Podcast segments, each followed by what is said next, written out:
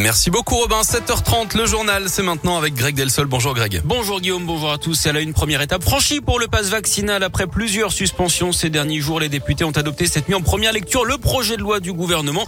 214 voix pour, 93 contre et 27 abstentions. Il faudra désormais au plus de 12 ans pouvoir justifier d'un statut vaccinal hein, pour accéder aux activités de loisirs, aux restos et bars, aux foires ou aux transports publics interrégionaux. Un test négatif ne suffira plus sauf pour accéder aux établissements et services de santé. Notez que les députés ont tout de même repoussé de 12 à 16 ans à la nécessité d'un pass vaccinal pour les sorties scolaires et activités péri et extrascolaires. Note également la possibilité pour les cafetiers ou les restaurateurs d'effectuer un contrôle d'identité en cas, je cite, de raisons sérieuses de penser qu'il y a fraude au pass vaccinal. Le texte doit désormais être examiné au Sénat en début de semaine prochaine pour une entrée en vigueur espérée par le gouvernement au 15 janvier mais qui pourrait être repoussée de quelques jours. Parmi les dispositions du texte, les députés ont également voté le principe de repentir. Les personnes détenant des faux passes sanitaires n'auront pas de sanctions si elles se font injecter une première dose de vaccin dans les 30 jours suivant euh, l'infraction. Hier, 66 000 personnes ont reçu une première injection du vaccin. C'est un record depuis le 1er octobre. Autre record, celui du nombre de contaminations, plus de 330 000 hier. À quoi va ressembler Lyon en 2022 Transport, vie locale, grands travaux, de nombreux projets sont encore dans les tuyaux. D'autres vont se concrétiser dans les prochains mois. On fait le point en ce tout début d'année avec vous, Philippe Lapierre. Oui, avec d'importantes décisions à venir, à commencer par la fameuse zone à faibles émissions qui doit progressivement exclure les véhicules polluants du cœur de la métropole. La concertation citoyenne s'arrête le 5 février. Au printemps, les élus trancheront sur la liaison téléphérique entre Lyon et Francheville.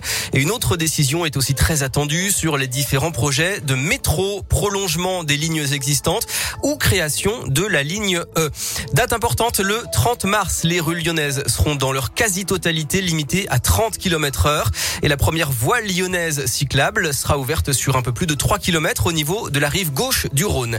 Pour ce qui est des grands travaux, on retiendra notamment la salle de musique actuelle du marché gare qui rouvrira ses portes à la confluence.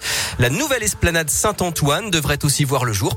On devrait enfin en savoir plus sur le futur parc que des Balmes, nouveau poumon vert sur les hauteurs de Fourvière. Mmh, merci Philippe Côté Ville auquel enfin la première fête de l'eau se tiendra les 2 et 3 juillet destinée à mettre à l'honneur le Rhône et la Saône. La mairie promet un week-end festif et convivial. Il transportait 17 tonnes de produits inflammables non déclarés sur l'autoroute. Un chauffeur poids lourd a été interpellé dans la Drôme. Il avait été repéré par les gendarmes de Chana en Isère au sud de Lyon alors qu'il roulait à 40 km heure sur la 7. Résultat, 84 fûts de matière dangereuse sans aucune sécurité. D'après le Dauphiné libéré, le chauffeur était parti d'Allemagne et devait rejoindre le Maroc. Il a écopé de deux amendes de 750 euros et d'une mise en conformité pour reprendre son trajet. En foot, l'OM débouté par la fédération. L'appel du club phocéen a été jugé recevable concernant les incidents face à Lyon le 21 novembre dernier à Dessine avec l'épisode du jet de bouteille sur Dimitri Payet.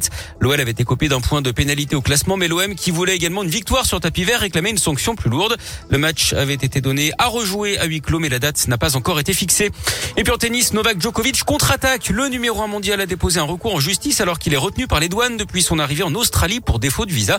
Il pensait pouvoir venir jouer l'Open d'Australie avec une dérogation médicale, lui qui n'a jamais dit s'il était vacciné ou non.